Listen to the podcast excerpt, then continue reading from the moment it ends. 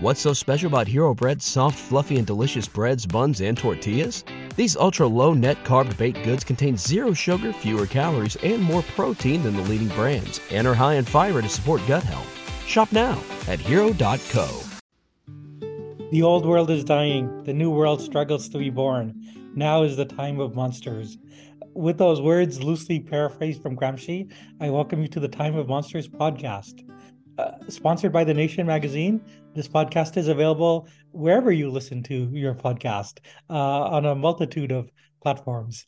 Um, so earlier uh, this year, uh, we spoke with Jeremy Adelman, um, who's a professor of history at Princeton University and director of the Global History Lab uh, at Princeton, um, about the uh, possibility of a pink wave um, in Latin America. And um, there's been some uh, good news. Uh, largely good news uh, in recent weeks, uh, especially with the um, uh, victory over Bolsonaro in Brazil. Um, but I mean, it's a very complicated phenomenon that's going on uh, there uh, with both victories and losses happening at the same time. So I, I thought it'd be good to survey the region uh, again. So um, I'm very happy to have uh, Jeremy here, as well as um, um, longtime uh, friend of the podcast, Doug Bell, uh, uh, on our previous podcast as well, and Doug will be joining in. So, Jeremy, let's start start with you. Um, uh, do you want to quickly sum up like um,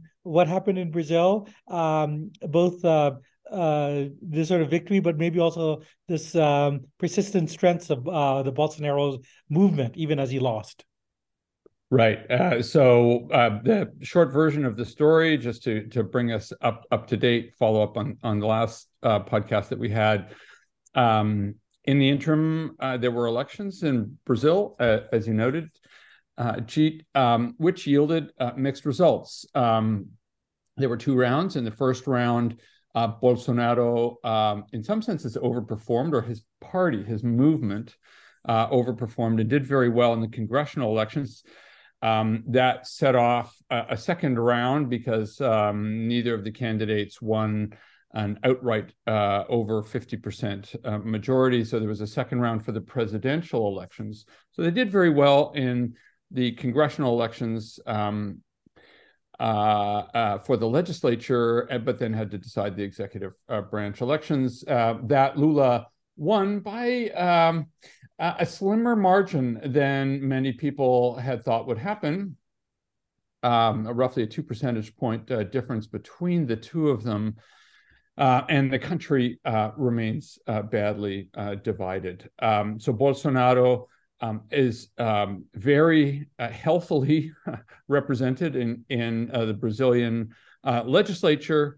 Um, and, and Lula takes um, takes uh, the presidency, and so we have a version of divided government in Brazil. Um, that's that's kind of the update, and the question that we're all debating is is whether this is a pink tide 2.0 when we discussed the pink tide 2 1.0 in the last uh, conversation, or whether this is a, a Latin American variation of the kind of polarization that we are seeing elsewhere which narrative is is the one that explains what's been happening in Latin America, uh, and, and, that's the state of of the debate.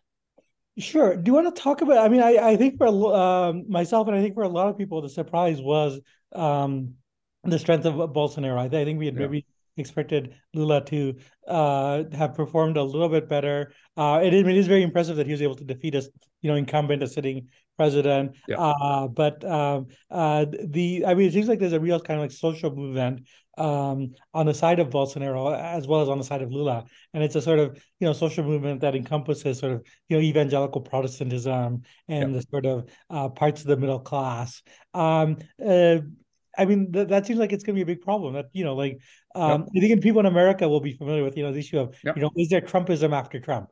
Is there right. ways in which the Republican Party is the problem, not just Trump, and that it, gonna, it represents these social forces? So, so what? I mean, what's your thinking on that? Like, like, are we seeing like you know, is it going to be a future where you know the Bolsonaro's um, ism isn't doesn't always win, but it's right. going to be a, a force in Brazilian life?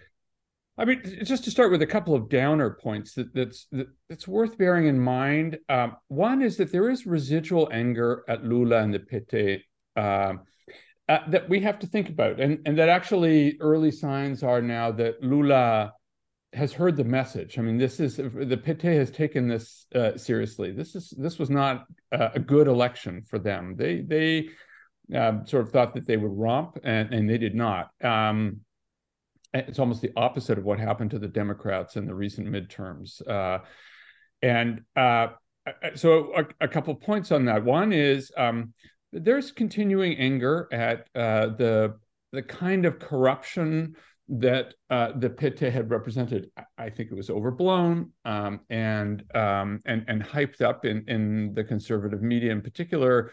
Um, but there's a lot of anger at at corruption, and I think I mean, stories are going to come out about the level of corruption under Bolsonaro, which will temper it on the Bolsonarista side. But Bolsonaro still effectively ran as a political outsider against the corrupt establishment. And PT still represented. PT has work to do. We can talk more about that. Um, the other is is that the coalition that that Bolsonaro represented, as you said, gee, I mean, it's a it's a powerful one. Um, we have to take conservatism seriously, um, and um, particularly the uh, racial dimension and the religious dimension um, that that the map, the political map of Brazil is very regionalized slash racialized in in striking ways, and the power of Pentecost, Pentecostalism, which has been growing since the 1970s, clearly manifested itself. Uh, so in a way, Lula is transitioning the PT away from its base in the social movement that had buoyed it to power, which had largely been the trade union movement emerging out of the late 70s and early 80s and the resistance to the dictatorship, uh, into a different kind of coalition. And that's what the PT is going through some growing pains, even as, as it has to exercise power. Um, and we can, again, we can talk about that in more detail, but that's what Lula has to confront the early signs in that he's he's ruling as as the representative of a coalition. I think that's going to be one of our leitmotifs in this conversation is that the left in Latin America is going to, it does represent and is going to have to represent a coalition of forces and movements and not just one pure ideology anymore.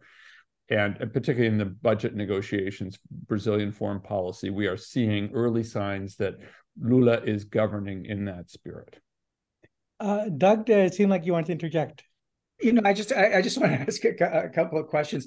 Um, so, somewhat on the other side of the issue, particularly as regards Bolsonaro's kind of continuing uh, uh, strength as a political force in, in Brazil, which I think that's a legitimate point. But yeah. I, I, would say that one of the things that Bolsonaro tried to do in the course of the campaign, and even in, in the in the second part of the campaign, the the yeah. You know he was uh, spending money like a drunken sailor. I mean, he was he was out there bribing the Brazilian people with their own money and uh, spent in the billions of dollars. Yep. Uh, and in in in in in, in some respect, you got the feeling that yes, he was able to hope to to you know, as I say, bribe a certain number of voters to to to to to, to, to go along with him. But the other side of it is is that uh, mm-hmm. you know, relative to near run elections, he did win by two percentage points, and yep. Brazil gets the real thing. They get a guy who's actually going to spend money on an ongoing basis on social programs. Yep. He's already said he's he's not going to roll back any of the money that that Bolsonaro has already spent. In fact, yep. he's arguing that they should spend more. Right. So now th- that having been said, uh, I, I and I'd like to hear your thoughts on this. That that this new coalition that you're talking about, I suspect, turns a little bit on issues of environmentalism, and uh, uh, addressing the concerns of millennials who are concerned uh, about yeah. issues regarding global warming and so forth, and uh, uh, gave, I thought, quite a good speech at, at COP 27 yeah. on this very yeah, got a standing subject. ovation, and yeah, the, the, right. Amazon, people were chanting yeah, and, and right, all that right. kind of stuff, right? And there, so there's that aspect of it, and then just on the and again on a more, op, I, I would suggest possibly optimistic note, the the convergence of Lula's uh, uh, agenda in this regard, in the environmental regard, dovetailing so consistently with what Petro's up to, right? Uh, the newly elected president of Colombia, yeah. uh, and his environmental uh, uh yeah. agenda, and whether I guess yeah. this is my question: Does that bode well for a new kind of coalition in Brazil, but also in the rest of Latin America? Right. I, I, yeah, I mean, I agree with you. there are reasons to be optimistic. I, I mean, I'm I'm uh, to be quite honest, and this is gonna, my, I know some of my Latin American friends are going to think, "Are you? What did you drink this morning?" I, I'm more optimistic about Latin America, even though the economic situation is frankly fucked for them, than I am for the United States uh, in, in, this regard. And and I think some of it is is is what you're talking about, um, uh, Doug. That that that in a sense, Bolsonaro has been, uh, in some ways, more repudiated. Um, he, he, did not have the party app and party apparatus in the same way that there's a Republican Party apparatus behind, attached to Trumpism. Um, but I think what we're learning, and there is a green agenda that can really move forward in Latin America in a way that's that that's that's harder to see the pathway for for for the United States. On the other hand, I, I don't think we should exaggerate the appeal of the green for Brazil, that the Amazon as a region was itself extremely polarized internally between, um, let's say, the deforesters, who are a substantial number. Um, this is a development objective for, for Brazil. I mean, this is the thing we have to understand. This is what, what Bula, Lula confronts that the global north better start listening to that that uh, this is an option for a development against a certain kind of development model inside Brazil and in other places in Latin America where there are rainforests that have a lot of popular support. And Bolsonaro tapped into it. Uh, so Lula's got to manage this one um, very carefully. We should not assume that the moral virtues of green um, are, are, are always going to carry the, the day uh, politically. I mean, I think the, the lesson is this is not the pink tide 2.0. I mean, there are many pink roads uh, that are forking now. I mean, there's the archaic uh, national popular Maduro and and and and and and and, and um, the Sandinista regime in, in in Nicaragua maybe carrying the flag for that archaic left. There is an identitarian left, and we saw this very strongly in, in, in Brazil. And then there's a kind of remade social democratic red green left that that we see as well and those are three horses that Boric and uh, Petro and Lula and others are trying to ride those horses at the same time. This is what I mean by the coalition of the left with the center is is is is very unstable. And the left, and this is going back to Bolsonaro's achievement, is no longer the outsider movement. Right? That the left has governed in Latin America, and Bolsonaro runs as the outsider, running against corruption, even though he's like incredibly corrupt. But he managed to take that eh, to to to to, to grab uh, the megaphone there. And the left does not have a left post neoliberal economic model, and that's a challenge. Yeah, I want to uh, hit on that point you made about uh, um, Bolsonaro casting himself as the outsider, uh, because I, I, think that gets at something about anti-system politics that right. people don't understand, which is that if you ran as the outsider, you could actually be corrupt because people don't care. Like you're saying, the system is corrupt, and I'm a corrupt guy, so I know how it works, and I'll be corrupt on your behalf. Uh, whereas if you're running as the systems builder you want right. to you know build um, uh, have the system work have democracy work then any little bit of corruption like That's really exactly right um, I, I, think listeners might understand this in terms of you know Trump versus yep. Clinton. I mean, Trump was hugely corrupt, but right. it didn't matter because for his uh, followers, because his whole message was the right. system is rigged, and I'm one of the guys who rigs it, and. I know how it's done. And whereas Clinton had to be yep. squeaky clean, and unfortunately, she was not right. and, uh, and, the rest and, is history and i would not consider her i mean there's an interesting role reversal of course i would not consider hillary sort of someone of the left but the paradox is of course that the latin american left um, and one might say versions of biden the biden coalition are the left in power, right? That that Yeah. and they are the they have become the establishment and therefore institutionalists in a way, as you're saying, Jeet, that the right has managed runs itself as anti-institutional outsiders, even though they're deeply corrupt. Yeah, yeah, no, no. I mean, I mean, it's unfortunate that the if your if your whole message is like to be building systems and to make democracy work, Right. you're kind of very vulnerable to that, and it's a it's a paradox that I think uh, we see often uh, throughout the world. Um, It's very hard to get around. Um, but um, uh, we had touched on like some of these other countries, and, and maybe it's worth going through them. You know, in Yeah. Chile, uh, you mentioned uh, Boric, there's a kind of you know um, uh, issue of um, uh, there's a constitutional um, um, um, making process that was tried, and you know, do you want to talk about where things stand now, and if there's uh, the reversal that happened, and whether there's any chance of um, fixing it?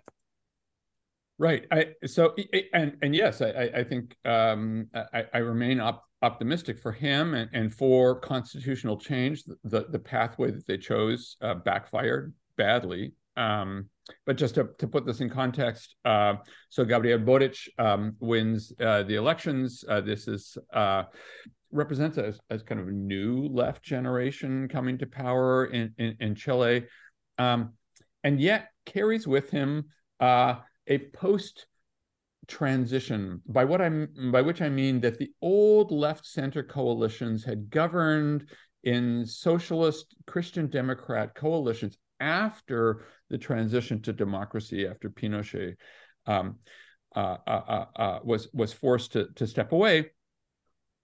Uh, this is the first uh, left wing government in power that is not self identified as a transition government, trying to transition back to democracy. This is a mature, established, institutionalized democratic uh, system. Yes, with kernels of authoritarianism in it, as we're discovering also in the United States. But he carries certain traits with him. He does not have a legislative uh, majority. Um, and uh, he made a, a, commitment to have a constitutional change in the form of, of, of, a large assembly of delegates that had been popularly chosen. I have my doubts about whether that's the most effective way to get, you know, even radical forms of constitutional change through. And he got spanked when it went to referendum. I mean, badly. Um, that allows him now, and I think this is what his advisors are saying, is to go back to a different model. They need constitutional change. There are too many of the authoritarian kernels left over from, from the days of, of, of, of Pinochet's constitution. Everybody agrees to that. Everybody agrees that the format has to change. And so instead, it'll go through a parliamentary route. Um, with elected representatives who are rep- who are represented in different forms of parliament, and that may involve different tiers. Canadians will be very familiar with the federalist ways in which premiers and so on did it. That's the road that they are going to pursue. And in the meantime, Boric is going to pursue. He's got legislation before Congress on tax reform and on pensions, and and and a green agenda. And on that, there's broadly speaking some support and he may get those things through. So i'm i'm actually relatively optimistic there. Okay uh, doug? Sorry i just i just wanted to uh, just touch on that that issue about the pension reform. Because uh, the, the, first of all the, the, numbers are of how badly he was spanked how badly Boric was spanked in in in in trying to push through this uh, constitutional reform are astonishing I mean, 78% of people agreed in a referendum that they needed a new constitution, and 62% of the people voted against that constitution when it was put put before them, which is exactly right. Yeah, which is crazy, right? And then, and yet, still, with rough and ready polling, it's still uh, around 70% yep. in favor of uh, some kind of new, new constitutional uh, arrangement uh, in the longer term, and God knows how long that's going to take. But what just issue of pensions, I, I just happened to see this today that that he uh, introduced um, a, a, a, very mild kind of hybrid uh, uh, public-private uh, pension system in yeah. it, it, as against the longstanding completely private pension system. God knows how many you know fund managers made out in in Chile over the last yeah. 40 years. Well, and how um, unevenly apportioned it is. I mean, that's the that's the main. It's, Chile is one of the most unequal societies on the planet. you know, yeah. and, and everybody agrees that this is a problem, even the moderate right, right? That something has to be done about this. But at, at, any rate, it just it just to echo that point. Yeah. So he introduces this stuff in Parliament, yeah. and as a consequence of the of the of the just getting slaughtered on this this uh, this constitutional reform, his numbers drop down. He's got twenty five percent approval rating. Uh, as a consequence of that, he introduces the this mild hybrid version of pension yeah. reform, and his his numbers jump ten percent overnight. Right. That's What's so special about Hero Bread's soft, fluffy, and delicious breads, buns, and tortillas? These ultra low net carb baked goods contain zero sugar, fewer calories, and more protein than the leading brands, and are high in fiber to support gut health. Shop now at hero.co. How uh, uh, uh, uh, engaged the electorate is with, it must be said, uh, core political uh, economic issues. Right. So I guess my question in all this is how much of this uh, reform versus uh, sort of revolution. If, if, if reform is what he's stuck with, and he was looking for a more revolutionary change, yeah. how much of of of that reform is reform as, as which you know, he was famously said that Chile is going to be the graveyard of neoliberalism, which m- may have been overstated, and yet mm-hmm. facts on the ground seem to suggest that that's still a viable option. Right. Well, I mean, the, the two, what, you're, what you're pointing to, Doug, is is the tremendous consensus around the need for reform in, in, in, Chile and in other places. The same goes for for Colombia as well, in Brazil as well, though it's very so polarized in Brazil. But but um, is the appetite for reform. What what what people objected to was was the method, was the plebiscitary, this hybrid system of popular representation in these assemblies followed by the plebiscite. They want a different path to reform.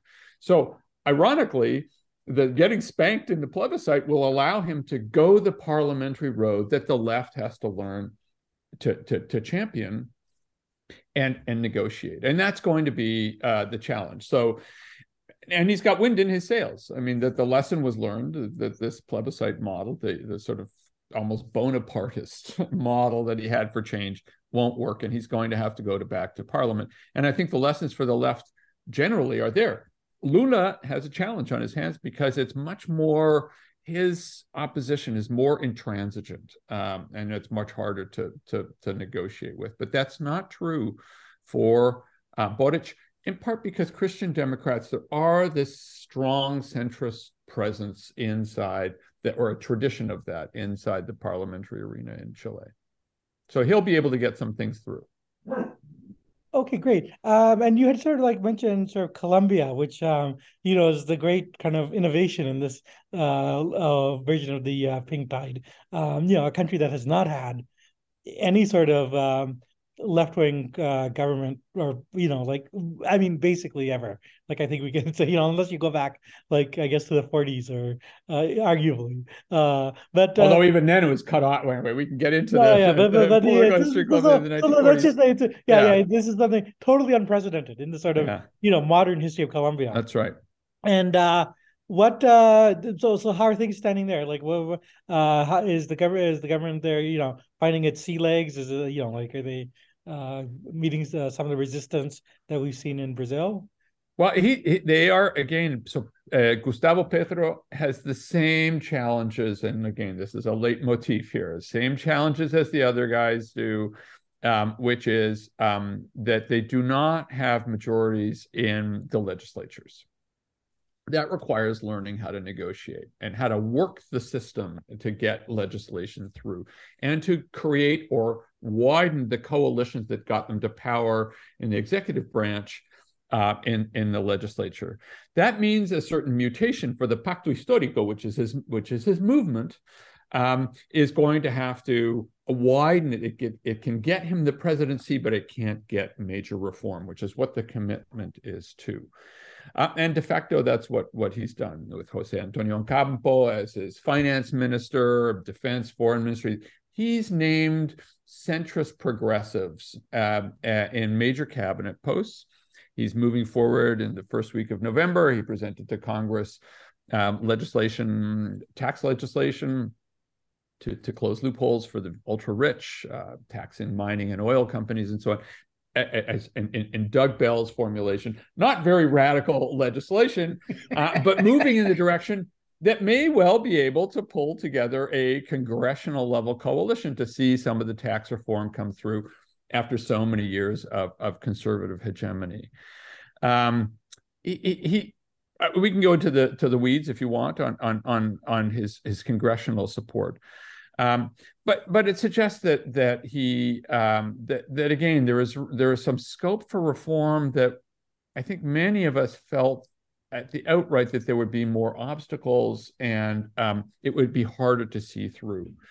Where he's he's actually kind of broken some interesting ground. We should spend some time talking about is the relations with Venezuela and a discussion around how the region might confront the the let's say the problem and the crisis, the chronic crisis in Venezuela that has just been getting so much worse in the last four years. Um, and that he really, uh, you know, this summer, and, and, there were a set of face-to-face meetings with Maduro that that have restored diplomatic relations and so on. So we're beginning to see the possibility of of a of, of a negotiated solution to the Venezuelan crisis. So on Petro, like Boric, like Lula, um, it's a question about learning how to negotiate, widening your coalition from your base, working through the legislature, not taking plebiscitarian routes to to, to getting reform uh, through. Um, so, help by the fact it's worth remembering he ran against a notoriously inept um, uh, conservative politician. So again, they can't assume just as Lula. Th- this was a very humbling election for for the PT. I mean, they lost to a a a, a, a, a now it's true. You know, Bolsonaro was the incumbent, but he's left Brazil in shattered. You know, really a disastrous presidency on COVID alone. Um, I mean, really a calamity that you could not do better than the 2% difference in Brazil. Petro had a little bit the same element. He he he was running against a very weak candidate. The lesson being, from the point of views of those who won, the progressives who won, uh, that they cannot assume that their coalitions are going to hold and get them through the next round. So they're going to have to widen their circle. Yeah, no, no. I mean, it's interesting, like the sort of thematic links that you've been able to make. Uh, um, uh, for the for the region as a whole. Um, I think I think one other issue that Doug had sort of mentioned, and but I want to return to so because it doesn't get lost in the conversation, was the sort of your environmental uh, issue and um, the kind of um, uh, uh, vision that uh, uh, Lula and Petro have been kind of putting forward, and like you know, like what is it, and like how realistic is it, and you know, like what path forward does it offer? Well, I mean, I do think that that that that uh, there is uh, more popular support for, let's say, a green agenda in Latin America, especially from young voters, than there ever has been before. But there is a, a contradiction, right? Which is that it's an economy that has become the, the regional economy. I would include Mexico and uh, other parts of Latin America as well. It's not just the Andes or the Amazon is more extractive than it's ever been. So how do you reconcile the the the the dependency on the extractive economy? 30% of Latin American exports of uh, and, and it's tied to China, which we can smuggle into the discussion here. 30% of uh, of of Latin America's exports are uh, are are extractive resources destined for the Chinese market that has been uh, f- you know, the engine of what little growth has happened in the region. How do you reconcile that with green, with protecting the forest, with controlling mining, uh, protecting fisheries? That's a big one, um, and on and on. That is a problem. And it's not just a problem about the economy, it's also a social problem. As I said, in the Amazon, there's an enormous amount of popular support for deforestation you know, by small loggers, by farmers, uh, squatters. Um, this is a problem for the region as a whole. Why we need a post neoliberal economic model to address this. and that's what the green agenda is going to have to confront. Um, you know, and so while there is a lot of support for uh, you know for Latin America reducing its carbon dependency, restoring the importance of the sink of the Amazon, uh, there needs to be a new model. Yeah. Okay. No. Uh, so um, I, I think that's very good. It's, you had mentioned China in there, and maybe that brings up you know where the region fits into sort of larger global politics. I I've noticed that like in the American um, sort of foreign policy press, there's a lot of anxiety about the fact that China's made so many inroads uh, in Latin America. I think there's a big piece in uh, foreign policy just talking about um, the strength of Chinese sort of uh, diplomacy, uh, dollar diplomacy, and uh, in those regions, and how um, they're able to uh, leverage investments to you know make foreign policy investments, and um, and that seems to come at a time where like it seems like the United States, its presence uh, in the region is less than it's ever been. So so how what what do we think about like how it's um how the region fits into you know the sort of um the the great game of global hegemony? Right. I mean it's um you know it, first on the China side um I think there's a lot of hyperventilating around the importance yeah. of, of China. And I, and I think some of it for good reason, but it's more limited than we realize and much more strategic. Um, you know, it's true that if you take Mexico out of the picture because the Mexican economy is so integrated with the North American economy, Chinese trade in 2021 um, was uh, 73 billion dollars more than uh, U.S. trade uh, with the region. That the, the, China is the is the leading trade partner for nine Latin American countries. I mean, it's economically very important. It's displaced the United States for all intents and purposes, but the influence does not go much further than that. China is is an important investor in some very specific kinds of industries like um, electricity generation and a few other areas. But beyond that, uh, there's a little bit of cultural diplomacy, uh, some iconic uh, uh, uh, uh re- re- examples of it, like the building of the new National Library and Archives in the center of the, the shamble that is San Salvador. but other than that, the influence is pretty is is pretty mild. That does not mean that the United States is still weighs heavily. In fact, it, it doesn't. I, you started you sort of the old world is dying, the new world is yet to be born. That is true for Latin America uh, in the geostrategic sense. We don't know whether the Chinese trade cycle is is closing. Um, the growth of exports diminished over the last three years. Whether that was driven by China's turn inward or COVID, it's very hard to say. Um, the, the degree to which Latin American exports to China are so heavily concentrated in, in extractive and agricultural products means that it doesn't have the multiplier effects in the rest of the economy. In the case of the United States, I mean, it's it's it's worried about Chinese penetration, uh, and and that can be something that Latin America uses if it wanted to leverage something from the United States. What would that be? I have no idea. So I, it's in a way we can exaggerate the influence of China, but we can also exaggerate what it would mean to have the United States engage with Latin America. With a couple of exceptions, I think that are important to pay attention to. One is the importance of border politics for the United States, and that's very that's a Mesoamerican challenge. And then the other one is Venezuela. If mm. I were Joe Biden and looking for a win in foreign policy right now, I would say um, beginning to uh, tackle not the border. I mean, the border. He's going to have to do something about it, uh, but it's it's it's a lose lose uh, as far as I can tell.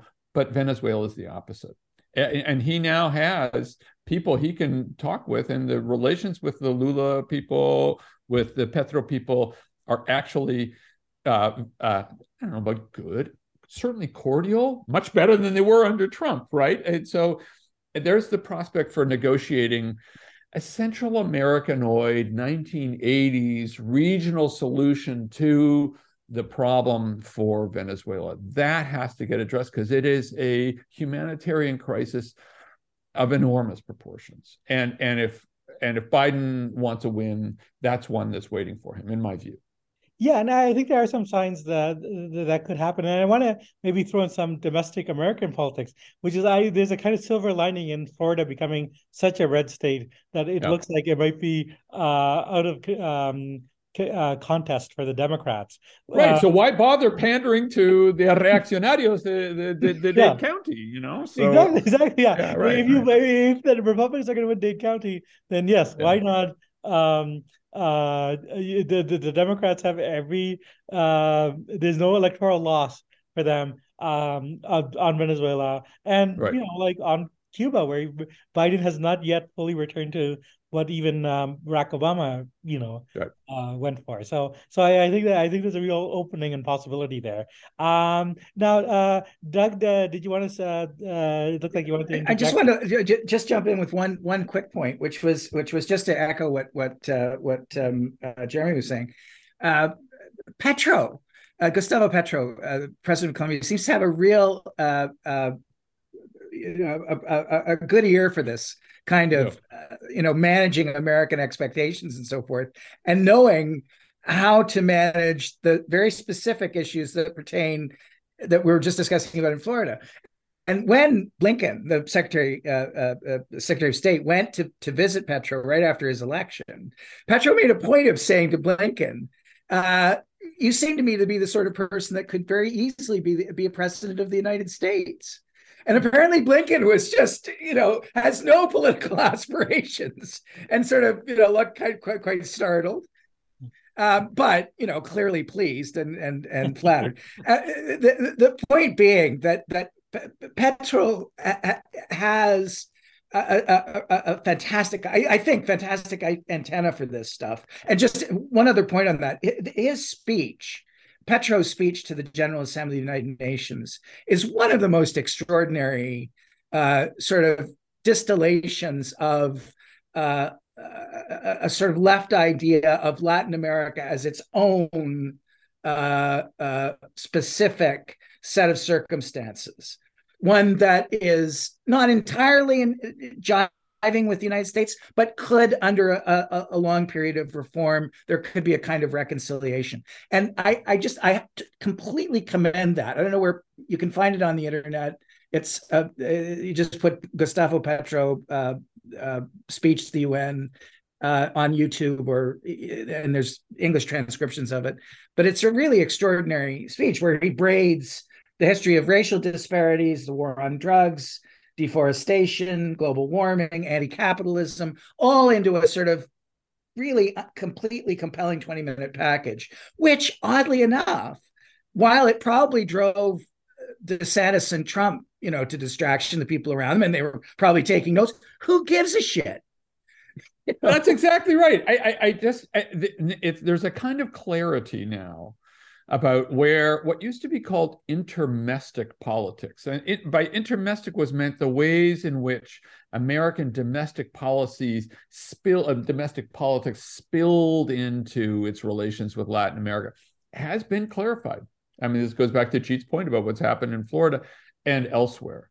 Um, so yes, I think there is a kind of historic opportunity for convergence over some specific kinds of issues and some specific kinds of interlocutors. I think I agree with you on Petro. His leadership is is I mean he's well worth watching.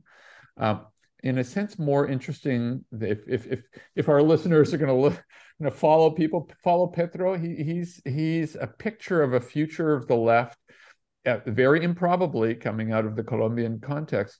Um, that in a way Lula um, is not. Um, and it's worth remembering again. So back to Venezuela, it's the hemisphere along with Haiti. These are the two countries in just in, in terrible shape, and millions of people are suffering. Um, you know that in June he he reopened the border with Venezuela. I mean, seven million people have have had to leave uh, Venezuela since 2015. Uh, the Americas has their homegrown migrant crisis. It's it's Arab Spring is like right here in the Western Hemisphere. Um, reopen the border. The, the, the, Trump paradigm of isolating Venezuela, heavy sanctions, rhetorical support for an opposition that was completely splintered under Juan Guaido. Uh, beginning to open a new space for, for, for diplomatic relations, in part because the border was becoming itself a cesspool for crime and contraband. Closing the border was the worst thing you could, but of course, under pressure from Trump, that's what they wound up doing. And then finally restoring diplomatic relations and meeting face to face after six years of, of of, of, basically no conversation. I, I, think there's an opening for thinking about a new model of a kind of human diplomacy, right, that we have not seen in a long time uh, in the region. Okay, that that's a really great uh, optimistic note to end on. I want to thank Jeremy and Doug for being here. Um, uh, we we covered a lot of ground, uh, and you know I am especially grateful I think for Jeremy for giving a very nuanced picture, you know, that acknowledges the sort of fault lines and problems, uh, but then is also you know fundamentally optimistic and and hopeful about you know what can be achieved. Uh, so so thank you both. Thanks, Jeet. Thank you. Thanks, Thank Doug. You. So special about Hero Bread's soft, fluffy, and delicious breads, buns, and tortillas? Hero Bread serves up 0 to 1 grams of net carbs, 5 to 11 grams of protein, and high fiber in every delicious serving. Made with natural ingredients, Hero Bread supports gut health, promotes weight management, and helps maintain blood sugar. Hero also drops other limited edition ultra low net carb goodies like rich flaky croissants and buttery brioche slider rolls. Head to hero.co to shop today.